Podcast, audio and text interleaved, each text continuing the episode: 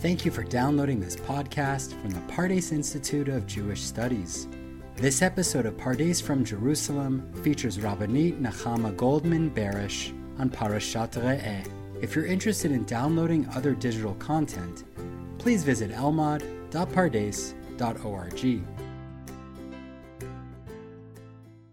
Chapter 13 in Deuteronomy brings three offenses that might lead Israelites astray from absolute and exclusive allegiance to God. The first is false prophecy and the serious concern that dream diviners or false prophets would come to lead the people astray. Moses warns the people that if someone comes and gives a sign and then tells the people to go worship another God, that is a clear sign of false prophecy, and the prophet or dream diviner should be put to death. The second example is an individual, notably a family member, who tries to lead his family to worship deities other than God. Even Eshet Chekecha, literally a bosom, meaning loving wife, who leads her husband astray, must be stoned to death.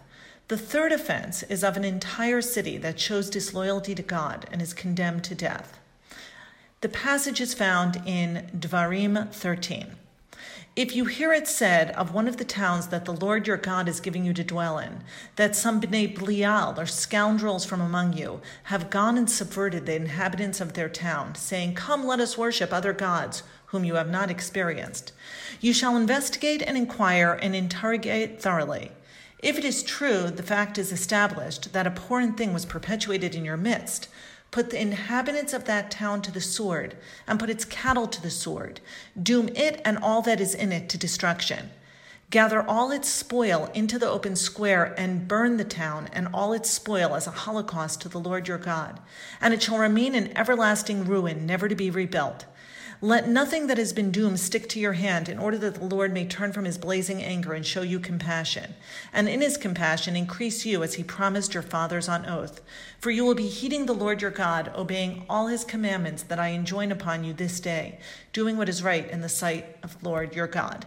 End of the passage. So this is pretty stuff, pretty heavy stuff, and uh, it it condemns an entire city to death by sword and the burning of all of the property, all of the objects found in the town, and it will be completely annihilated. And we're going to see certain textual comparisons uh, a little later on in the podcast uh, that will remind us of other situations in which there has been total annihilation. But in the meantime, what I'd like to focus on is the idea that every human being in the city seems to be condemned to death. And one of the questions that comes up for commentaries is what about the children? What about the minors? Because how can you condemn minors to death for the sins of their parents? That's morally very problematic, and it's being commanded by a God who is thought of as both compassionate and just. And so this becomes a major question. Rambam Maimonides describes the punishment of the idolatrous city in chapter 4 of Hilchot Avodat Kochavim, Laws Concerning Idolatry. He has an entire chapter devoted entirely to the condemned city. We're only going to look at one piece of it. Maimonides writes Every human being who is in the city is killed by the sword, including children and women, if the entire city was led astray. And if the idol worshippers are found to be the majority, then all the children and wives of the idolaters are killed by the sword, but not the families of those who did not worship idolatry. In other words, Maimonides has a slight backdoor clause where he says if there is a minority who do not worship idols, meaning adult men, then their wives and children are spared. But the majority can turn a city into an ir nidachat, and then that population will be destroyed. Rambam's closing statements about the killing of women and children aroused debate and controversy between the Spanish sage Rabbi Meir Halevi Abulafia, known as Rama, and the Provençal sages of Lunel in 1199, five years before Rambam died. And really, again, the debate was around the killing of children. Rabbi Meir Halevi questioned the Rambam as follows I am surprised by what he writes. All the children and wives are killed by the sword. On what basis are these women killed? If they worshipped idols, then they themselves are among the people of this condemned city. If they did not worship idols, why are they killed? Moreover, concerning what Rambam writes, all the children are killed. Far be it from God to perform wickedness. Since when, since when is a minor held responsible and condemned? Moreover, where the Gemara seeks to rule that the law concerning a city is more severe than that of individuals who engaged in idolatry, it points out only that the property is destroyed. If the Rambam were correct, the Gemara would have had to mention the killing of women and children, for that is obviously more severe than the destruction of property. Rabbi Meir Halevi challenges the Rambam based on a logical argument as well as a precise analysis of various sugyot in the Talmud. However, the Tanaim in rabbinic text were divided as to the law concerning the minors of the city. The Sifrei, eh, Sifrei in Devarim brings this debate. The inhabitants of that city, some said the minors are not left alive. Abba Hanan taught Fathers shall not be put to death on account of their children, and children on account of their fathers. Deuteronomy 24, verse 16. This verse is talking about a condemned city. So, already here in a very early Tannaitic midrash, we see the debate around the children, which is going to be picked up later by Maimonides and Rabbi Meir Halevi. And you have two positions. The Tanna Kamma of this midrash says, no, the minors are not left alive. Abba Hanan says, what are you talking about? That goes against Deuteronomy 24, 16. Children will not be put to death on account of the sins of their fathers. Rabbi Eliezer and Rabbi Akiva also debate this question. Rabbi Eliezer feels the children are killed. This is in a Tosefta in Sanhedrin. Rabbi Akiva suggests they are spared. It would seem that behind this debate there are two fundamentally different approaches to the law of the condemned city. Those who maintain that the minors of the city are not to be killed appear to regard the verdict of this city as a regular legal act, punishment by the court. If in fact it is a punishment by the court, and the text that we read in Devarim 13 talks about inquiring and investigating, suggesting some sort of legal process, then innocent people cannot be killed on account of the guilty. That goes against all of the regular legal principles of the Torah. In contrast, the second school of thought seems to feel that the law of the condemned city is a suspension of the normal rules of justice. This is not the only time that laws in Dvarim go against other laws of the Torah.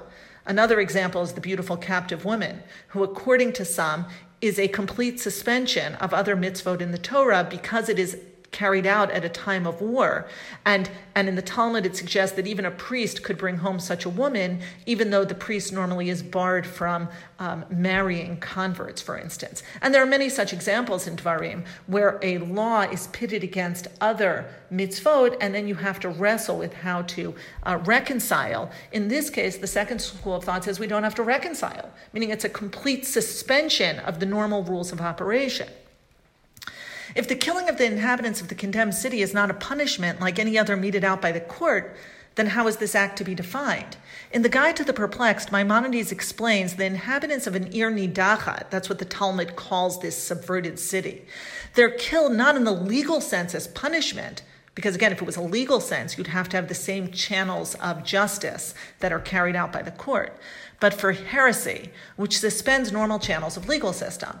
And the Rambam writes, for this reason, their property is also burned and is not left to their heirs, as it would be if they were put to death as a punishment meted out by the court. Normally, when people are executed, their property is then left to be inherited by their children or by their brothers or the community. Here, the property is completely burned, which suggests a suspension of the normal way in which the court operates.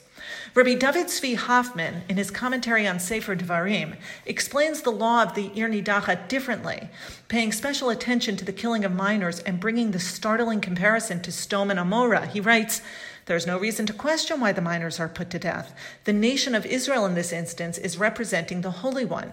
The city that is condemned to destruction is like Sdom and Amorah. Israel, God's nation, is commanded to carry out the verdict, like the example of the great flood and the overturning of Sdom and Amorah, where everything was destroyed, even the minors. So likewise concerning the condemned city. By comparing the Ir to Sdom, we are meant to understand that this carrying out of a divine edict, in which mercy is swallowed up by divine justice, is what's happening here. In Sdom, everyone and everything was obliterated by an act of God. Here, too, Israel is only acting as God's agent. Rabbi Elchanan Samet makes another interesting and possibly even more startling connection. The law of the condemned city is expressed in one word in verse 16, chapter 13 in Dvarim. You shall utterly destroy Hacharem, it, and all that is in it. The law of this condemned city is a war of cherem, cherem meaning, meaning annihilation.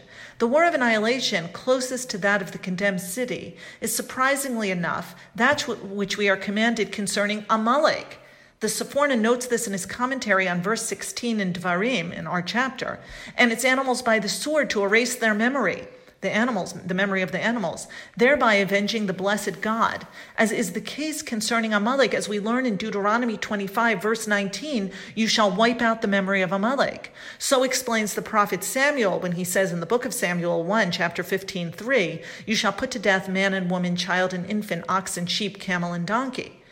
The beginning of the verse that Sforno quotes from Shmuel is, Go and smite Amalek and annihilate Hacharamtem all that they have. You shall not have mercy on them. And that word, cherem, appears again in chapter 18 in the uh, book of Samuel. Go and annihilate Hacharamta, the sinners, Amalek, and wage war against them. A war of annihilation was always waged for religious reasons. And in a war of complete annihilation, the enemy was killed entirely. No captives were taken. Taken spoils in such a war was considered a most serious transgression, as we are told in the case of the condemned city, verse 18 Nothing of what was set aside for destruction shall remain in your hand in order that God will return from his fierce anger. So, what we've seen Rav Hoffman and now Rav Samet do is compare the cherem, the utter annihilation of the Ir Nidachat, to Sdom and Amorah, or to Amalek. And that actually is quite interesting and suggests a kind of rottenness, a, a deep religious corruption that can only be redressed by utter annihilation. The linguistic connection pointed out by Rav Samet, linking the Ir Nidachat to Amalek, suggests that a community that distances itself from God, the God of Israel, and worships idols in an institutionalized manner, as is the case in the condemned city, is rebelling against the nation and its king, Hakadosh Baruch Hu, and is openly rejecting all that binds Israel as God's nation. However, the moral complexity, of course, is the agency given to the nation to decide when such a violent process is warranted. Who decides when such an annihilation is to be carried out in the name of God? Clean of political or ethnic reasons or tribal fighting. The one example we have of something that suggests cherem is in the book of Judges, and it really illustrates how easily the nation could be swept up in self righteous indignation, leading them on the path to ruthless carnage. In Judges, the end of the book, chapters 19 to 21, we are told of a civil war between the tribe of Benjamin and the rest of Israel that began when a woman, the concubine of a Levite man traveling from Judah to his home in, his, his home in Ephraim, was gang raped to death while staying overnight in the Benjaminite city of Giv'ah. Most scholars and commentators note the literary connection between the concubine story and the attempted rape of the angel staying with Lot by the men of Sdom in Genesis 19. So here we're also going to have an interesting overlap between the story of Sdom and the story of the Ir Nidachat and the story in Judges about the concubine in Giv'ah. One major difference is that the concubine story is about the tribe of Benjamin, and the punishment is meted out by the Israelites themselves based only on the highly suspicious version of the Levite, who stirs them up and incites them to civil war. And if you read the chapters, there is no due process. The justice system is not operating uh, in the way that it should. There are no checks and balances. There's no real transparency. The Levite absolutely inflates the story, neatly erasing his own accountability in the story. And so he stirs them up and they launch, uh, you know, 10 tribes go out to fight uh, for the uh, sake of this, uh, this poor concubine in the city of Giv'ah and Benjamin. The initial retaliation begins as an attack on a specific offending city. Now I'm in Judges chapter 20. And the tribes of Israel sent men through the whole tribe of Benjamin, saying, What is this evil thing that has happened among you? Come hand over these Bnei Belial, the same word that appears in Deuteronomy 13, describing uh, people in the Ir Nidachat in Givah, so that we may put them to death and stamp out the evil from Israel. But the Benjaminites would not yield to the demand of their fellow Israelites, so the Benjaminites gathered from their towns to Givah in order to take the field against the Israelites. In short, according to the story, the Israelites originally intended to kill the perpetrators, but the war develops into a tribal conflict since Benjamin expresses tribal loyalty to their town despite the base actions of its inhabitants of the city of Givah. After two days of brutal and unsuccessful battle, the Israelites play a trick on the Benjaminite army. They draw them out of the city, then an ambushing force of Israelites enters the city, puts everyone in Givah to the sword, and lights it on fire complete annihilation. Eventually, the Israelite forces defeat those of Benjamin and proceed to destroy other Benjaminite cities as well. It leads to a complete annihilation of the tribe to the point of extinction, and then the end is not a pretty ending as they try to figure out what to do. But we'll, we'll look at Judges 20, verse 48. The men of Israel, meanwhile, turned back to the rest of the Benjaminites and put them to the sword, town people, cattle, everything that remained. Also, they set fire to all the towns that were left. The destruction here is cherem style, including the destruction of the booty as demanded in Devarim 13 for the Ir Nidachat. And apparently it's applied to many cities in Benjamin. It all started with the assault on Givah. Professor Aaron Dembski suggests that some version of the Ir Nidachat lies behind the Giva story. There are similarities. And again, you could open up chapter 13, verses 16 and 17, compared to Judges 20, verses 37 and 48. There's the destruction of the city and its contents by fire, the killing of the entire population, the killing of the animals. And he writes that the similarities are not only conceptual and structural in nature, but there are intertextual resonances, overlapping terminology, and, uh, and as I said, you can see that if you compare these verses. One glaring difference, though, is that Devarim is concerned with idolatry, whereas the judge's story is concerned with sexual violence, though later the conflict uh, focuses on Binyamin, Benjamin's refusal to hand over the perpetrators. It would seem, concludes Dembski, that Deuteronomy and Judges both have in mind something that was a reality in biblical times, and that internal cherem was indeed practiced. The motives behind the cherem are definitely questionable. Recognizing the potential for insidious motives behind launching a religious war aimed at annihilating a city in Israel, the Talmud concludes there never was nor there ever will be a condemned city. In Sanhedrin 71a, we find the following braita. We learn there never was nor there will ever be a condemned city. So why is this parsha written? Drosh v'kabel schar, for us to learn and receive reward. The Gemara explains this is in keeping with the view of Rabbi Eliezer. Rabbi Eliezer said a city in which there is even one single mezuzah cannot be an ir nidachat. The reason for Rabbi Eliezer's view is that uh, it is written, You shall gather all its spoils into the street, you shall burn it with fire. If there is a mezuzah, you can't do that. Since, uh, since essentially uh, it, the mezuzah is a sign of fidelity to God. Finally, the Talmud concludes with Rabbi Yonatan saying, No, no, no, this is not so. There is such a thing as Ir Nidachat. I once saw an idolatrous city that was condemned to destruction, and I even sat on its ruins. Rabbi Yonatan, who claims to have sat on the ruins of an idolatrous city, probably reflects the reality of a time in which cherem was actually practiced, ideally to eradicate heresy and idolatry, but practically for other reasons that caused political or religious turmoil. The Talmud, however, projects the rabbinic ethos onto the passage, claiming that such a reality can never have existed. The symbolic significance of this explanation of Rabbi Eliezer's view is that an Israelite community, although presently rebelling against God and his nation, cannot be described as having no remnant of any loyalty to God. Even a single mezuzah, one single sign of loyalty on one of the doorways of the city, will save it from being considered a complete enemy. The idea that the Torah contains pa- entire passages that are meant only for interpretation and not for application is a fascinating one, particularly since the phrase drosh v'kabel schar appears in two morally complex passages in Dvarim the Ir Nidachat, what we just learned, and the Ben Sorer More, the wayward and rebellious son who is to be executed by his parents and community for no apparently justifiable reason. But that will have to be the topic of another podcast. Shabbat Shalom. Thank you again for downloading this podcast, a production of the Pardes Institute of Jewish Studies. If you liked what you just heard, please give us a five star review wherever you download your podcast today. Be sure to visit us on Spotify, where you can subscribe to any of our other podcast channels, or visit us at elmad.pardes.org. Thanks for listening